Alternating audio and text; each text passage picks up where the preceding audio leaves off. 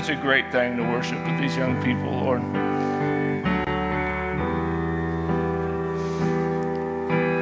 I hope everyone here realizes how important moments like this are. I'm sure every parent in this room will not forget this day. It is powerful to see youth up here worshiping you.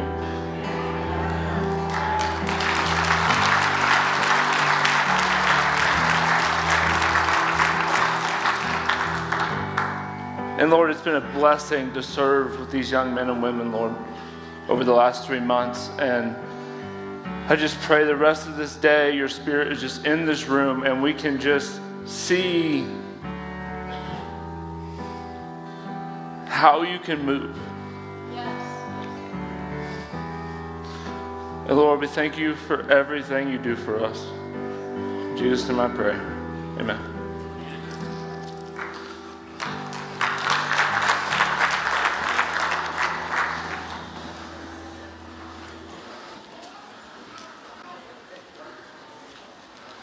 Well, it is great to be up here today to uh, get to preach to everyone today. But before I get started, I have two young ladies that are going to come up and give a word thing.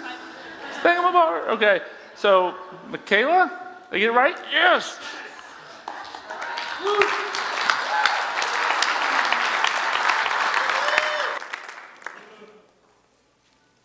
Thank you so much. What would we do without you? It it is so amazing to have this opportunity to come up here. The fact that our youth group is given the opportunity to come here and serve in all kinds of different ways, from the greeters to the kids up here leading worship to even the people that were wrestling with the little kids while they were up here. It it's so beautiful to see all the ways we can go out and serve. Because I think a lot of people have the idea that the main ways of serving are speaking or singing. And that is so far from the truth. All of you have so many gifts and qualities that you can use, and so don't put yourself in that box. There are so many different kinds of worship. If you were a mother in the crowd wrestling with your small child, that is a form of worship. If you were up here singing and praising, or if you were letting the words settle and really listening to what we were saying, and that is your form of worship, that is just as good. They're all valid in God's eyes. And what I wanted to talk about today were the provisions that we are given by God. Because I think we are struggling. We struggle as people. We get caught up in all the ways we need to provide for ourselves that we can even forget that we are provided for by God. And I know this because I, I do this. I'm going to admit I've gotten caught up in school and work and what I'm going to do for the rest of my life and how I'm going to handle my home now and my home in the future with my family and my kids. It is stressful. That was a really loud gust of wind. I'm sorry. But I'm just going to I'm going to admit it is stressful. But you know, praise God that we can take that to him and we can have rest in that. Especially because he has a plan for us and along the way, He is going to give us everything we need in order for that plan to be accomplished. And that is so, it's just so amazing for me. I'm going to be honest, I'm still struggling with these things as I am up here today. But I can say that through, but I can say that through it all, I trust God in it. And I'm just going to, I'm going to get to my verses. I'm going to get to the word. So here in 1 Corinthians chapter 2 verse 9 it says, as it is written, no eye has seen, no ear has heard, no mind has conceived what God has prepared for those who love him. And so this does mean that God has a divine plan for us, but it also means that not everybody else knows what it is. So that means you're going to look a little weird to some people. That means people are going to put you down for it. But you know what? If I look weird, if I look crazy, if I look stupid even for following God and trusting God and understanding that I have a plan that is bigger than myself, or God has a plan that is bigger than me for His purpose, I'm willing to look a little crazy. How does that sound to you guys? Are you willing to look a little, a little off, a little weird? Because people are going to say, you can't go and do this. You don't have the money for it. You don't have the support for it. You can't do it. Well, I'm going to say you can. If it's God's will, you can. And I want you to have that hope today. Because, like I said, in the midst of this, I forgot that God did provide for us. I think it was a teacher that told me. You know, Michaela, if you follow God's plan, He is going to give these things to you along the way so you can keep working in it. He's not going to just drop you there and leave you for dead. He's going to work with you. And I don't think we forget that God walks with us and He talks with us, but that also means that these plans that He has, He's going to provide. So, no, you don't need to constantly be struggling, struggling thinking about how you're going to provide for yourself because you're going to be provided for. And now, of course, there's work that we need to put in, but this doesn't need to consume your life. This consumed me for a while, and then I realized, you know what? I'm just going to trust God and see what happens. I'm going to trust God. I'm going to follow what the Bible says and what the Bible teaches. And you know what? That's what I'm going to do. And yeah, I've already, it's already, you know, had some uh, setbacks with people, but you know what? It's worth it. So I think that's my main message. You're going to be provided for. It's going to be okay. You don't need to freak out. And if people are upset with you because you're following God and you're in prayer and you know what He has for you and you're going to trust Him and you're going to go with it, so be it. Thank you all for letting me speak today. I have my. Thank you. I have my wonderful sister Macy that is going to be speaking.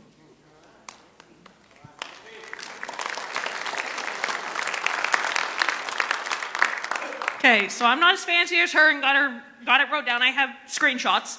We're, we're going with it. Okay, she got into a little bit of mine too. Wants and desires. We face them. There's worldly, there's godly. The definition of want.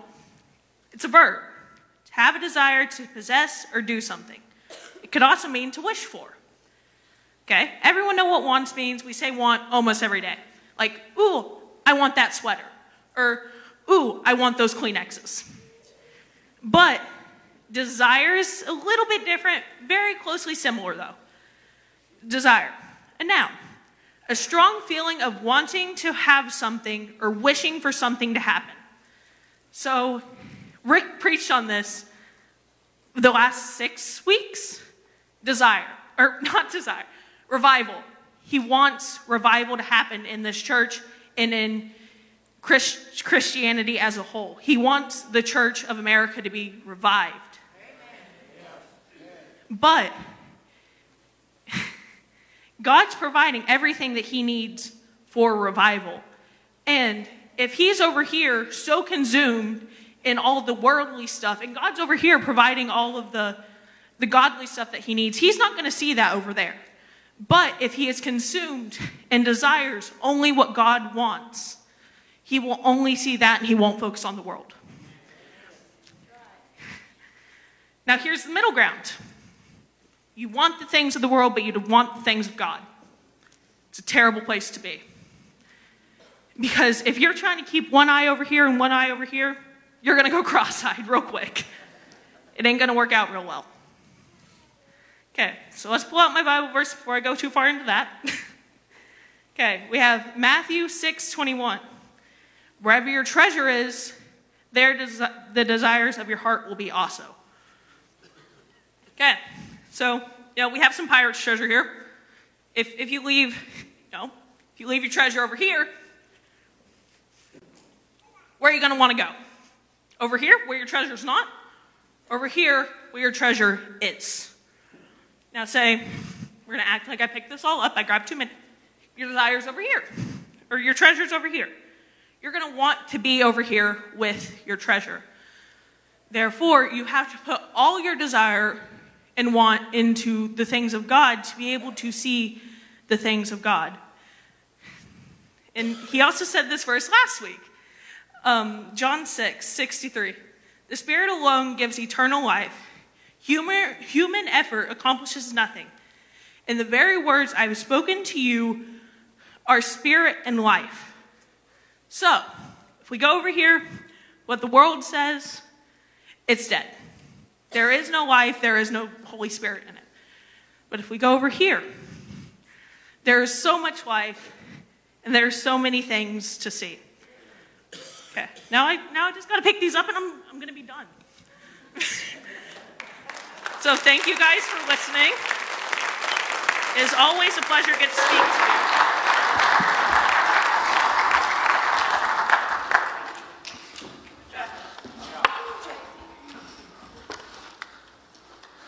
I know this is my first Modified Youth Sunday since I've been at this church, but you guys realize how special it is to have a service that's ran by teenagers.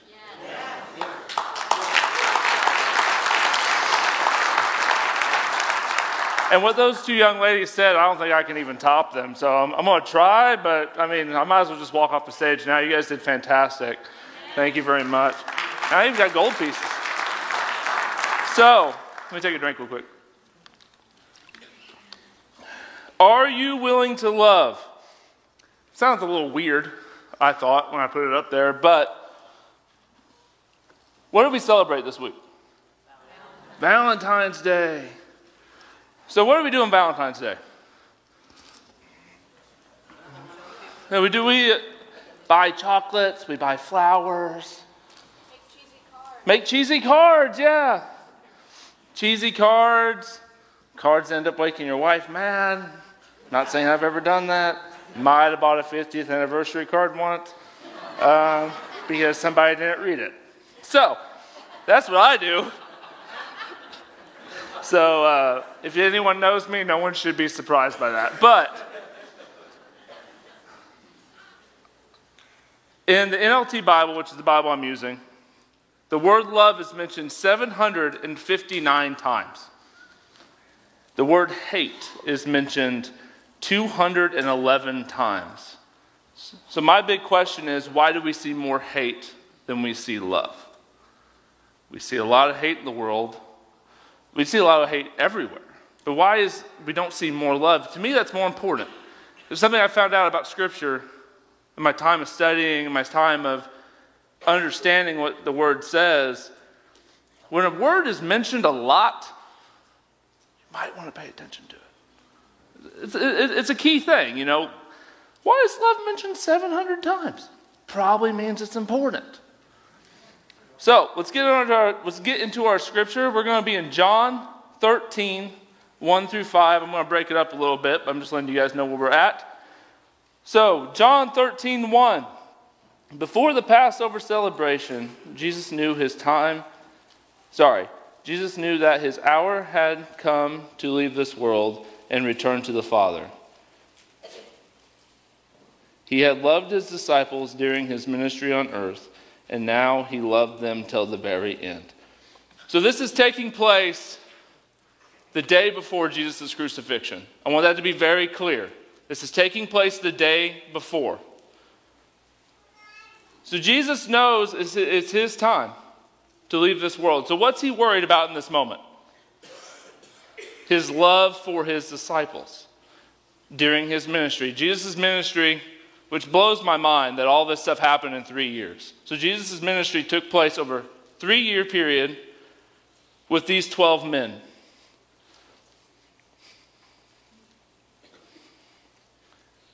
And when he knew it was his time to come, he was like, I got to show these guys some love. And so in verse 13, 2, it was time for supper, and the devil and the devil had already prompted Judas Simon Judas son of Simon Iscariot to betray Jesus. So at this time Judas has already betrayed Jesus. He's all that stuff has already happened at this moment. But in third in verse 3 Jesus knew that the Father have given him has given him authority over everything. And then and that and that had come from sorry. Jesus by the way i am dyslexic so like if i like stumble over something i do apologize. So i'm gonna i'm gonna back up and start that over. Is that cool okay okay sorry about that um, jesus knew that the father had given him authority over everything and that he had come from god and would return to God. So if you read through all these three scriptures, it's really showing you it's it's more complex than when you just like read it. You read it and you go, okay, but if you really start like breaking it apart, Jesus had authority over everything. Period. So he already knows what's going on here. But when we go back up to 1, does it say he loved 11 disciples? Does it? No. It says he loved all of his disciples. It didn't say he loved the 11, he loved all 12. I want that to be very clear.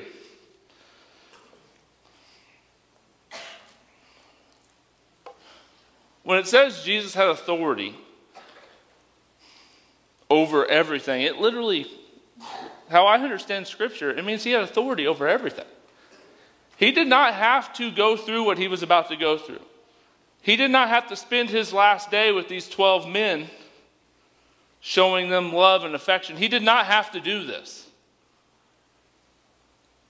But the more I read Scripture, I see that Jesus is the embodiment of love. And that's why, why he came here, to teach us what love is. Because there's no more loving act than what Jesus did for us. So, in verses 4 and 5, so he got up from the table and took off his robe, wrapped a towel around his waist, poured water into a basin then began to wash the disciples' feet, drying them with a towel around him. So I'm going to break this down a little bit. So, when Jesus takes off his robe, so how like their garments were kind of set up, they have like an undergarment, an overgarment, like a sash, and Jerusalem cruisers. That's kind of like was their garment. You know what I mean? So, when he took off his outer garment, what this is symbolizing is him removing his glory. That is what it's symbolizing him removing his glory. And when he wraps the towel around his waist, uh, if you're familiar with the custom, it's an unfortunate custom, but back in that day there were slaves. So, the lowliest, the low, I cannot say that word the lowest of the slaves was the foot washer. So who here is like, feet are great, they smell awesome, I love them. Not many, feet are gross. Especially people like me that wear a size 15 hobbit foot. Like, it's not a pretty sight. So the, the bottom ranking slave was the one who washed the feet. So Jesus was willing to remove his glory and be the lowliest to clean his disciples' feet. And once again, does it say he washed 11 of their feet? It does not. It said he washed his disciples' feet.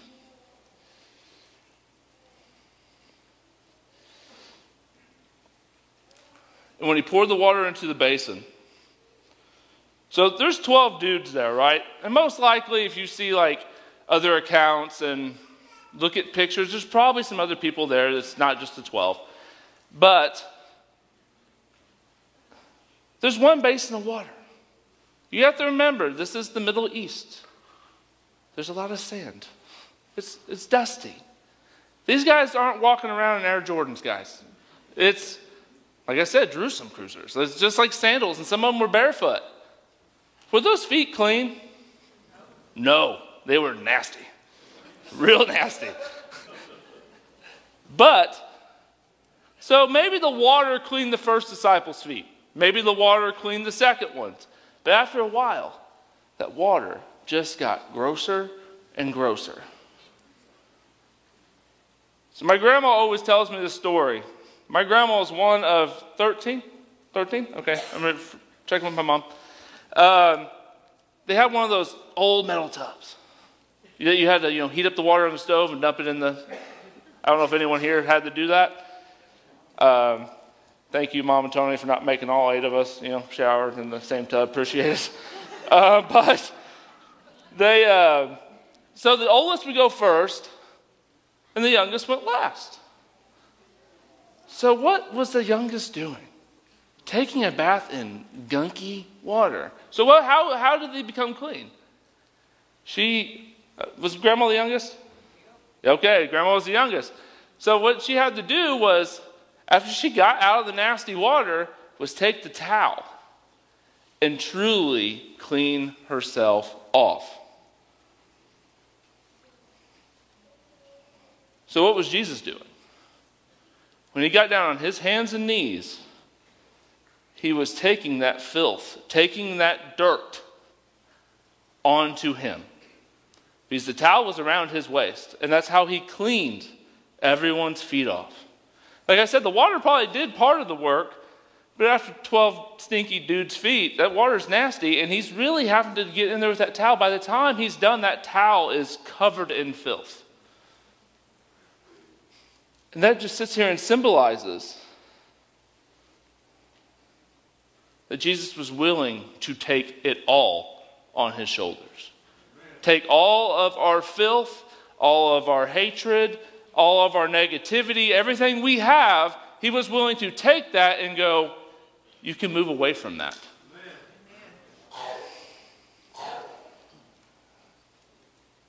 But the big thing we have to learn from these passages in my opinion, is he didn't cast Judas out. He still loved him. So here's my question. This is going to be harsh. I'm sorry. I tried to make this sound nicer and it just didn't work. But my question is who is your Judas? Is it a person? Is it a type of person? Is it a group of people? I don't know. It might be a family member. Who knows? But my question is do you pray for those people daily in love? Do you pray for them? Do you take time out of your day to the people that make you uncomfortable? And go, Lord, why do they make me uncomfortable? Is this, am I uncomfortable because I am not serving you in this and not showing people your love and generosity? Is that why it makes me so uncomfortable?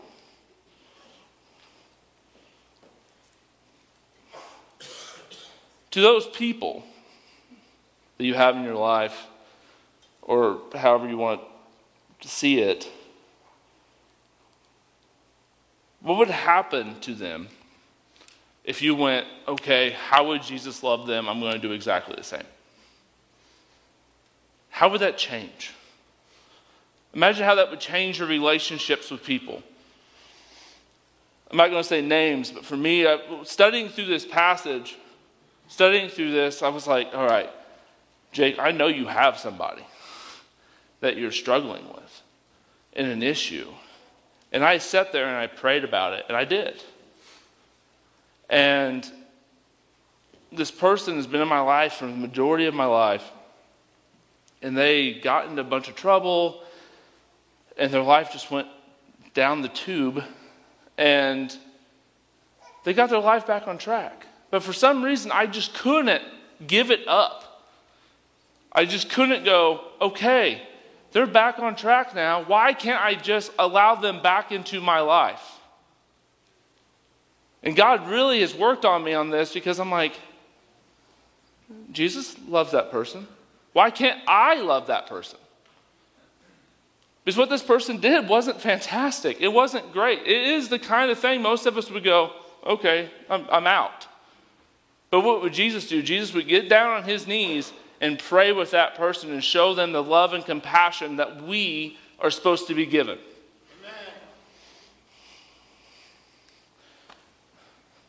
So how do we truly do this? In John 3:30 it says, he must become greater and greater, and I must become less and less. Number one, we have to humble ourselves. I know a lot of us don't want to hear that. And I'm not talking about us guys or, and girls that are just real boastful and be like, yeah, we're good at this. You know, we have, we have athletes in here, right? You know, athletes get pumped up and they get like super excited and like, you know, on, when they get on the court, like they have this like arrogance about them. It- they- someone told me it was like part of the game, you know, it was part of it.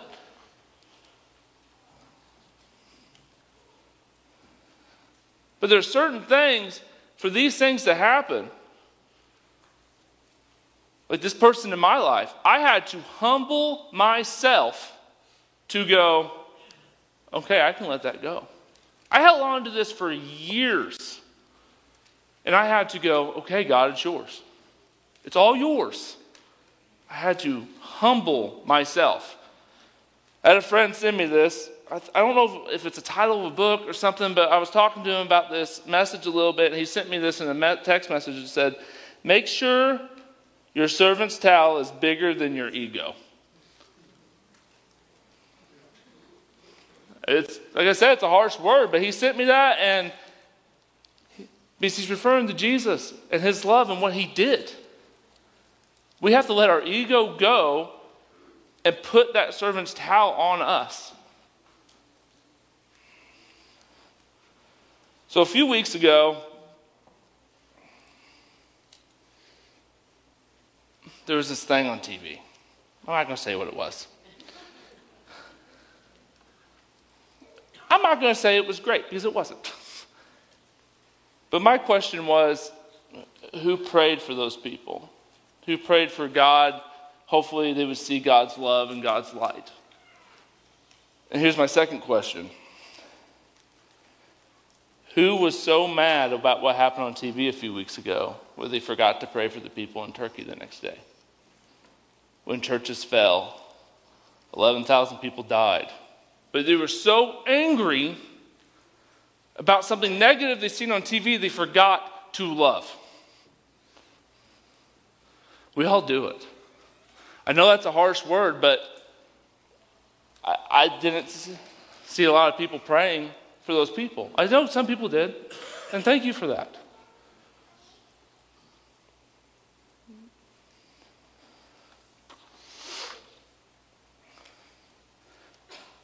But in 1 John 4 19, it says,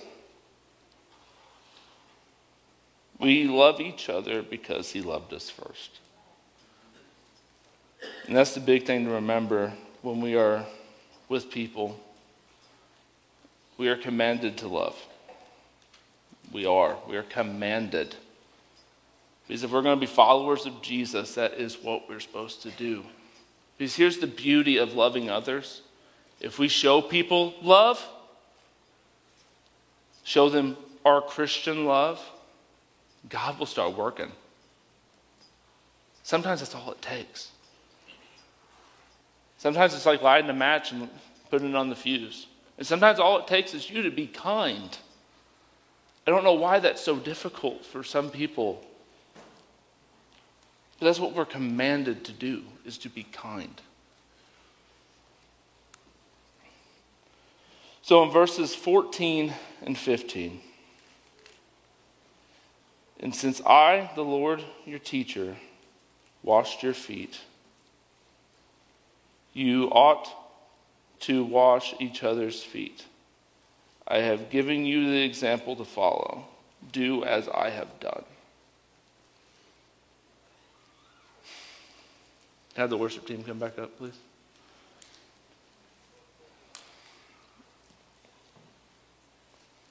So the thing is, when we're remembering this in verses 14 and 15 as we go into our time um, of worship and prayer, Jesus commands us to do as he has done. And yes, will that make us uncomfortable? Yes.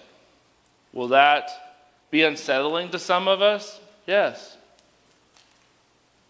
But the, but the church as a whole, the church as a whole, is supposed to be a hospital for broken people. It's supposed to be here for healing. That's why we're here to show love and compassion to people who don't ever feel love and compassion. That's why we exist as Christians. If we're not willing to do that,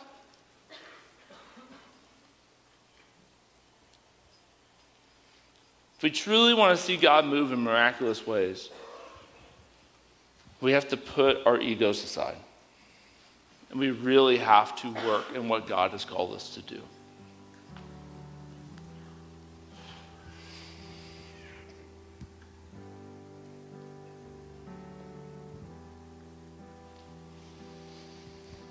Lord, I just thank you.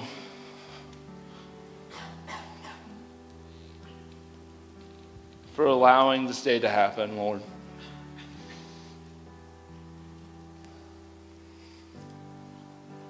It has been a blessing to be a part of this church and be a part of this youth group. And it's a blessing to serve with everyone here. And Lord, I pray that if we have anything that is, if we have something blocking us, if we have that person, if we have that thing that is keeping us from loving them, Lord, I pray, Lord, those walls will come down today. Because I truly believe if we need to see, want to see God move, we have to love people.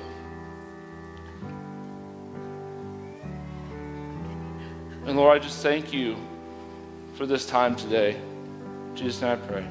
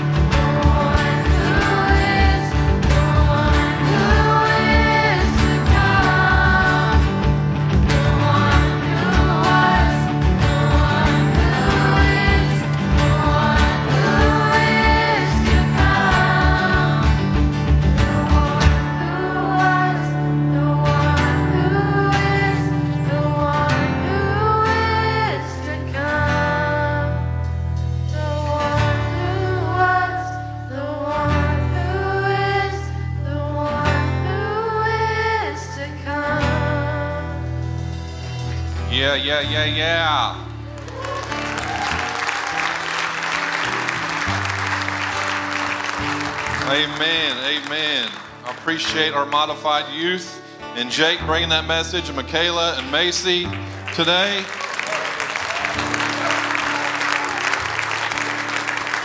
All of our greeters and ushers, it's always a great day when we have Modified Youth Sunday. Appreciate that word Jake brought about are you willing to love? A lot of times, our first instinct when somebody does us wrong is to do wrong back to them. That's a big no no as a believer. It's really a test of your faith. Will you love in the middle of that? That'll speak to somebody's heart more than you screaming at them about something they did. Amen.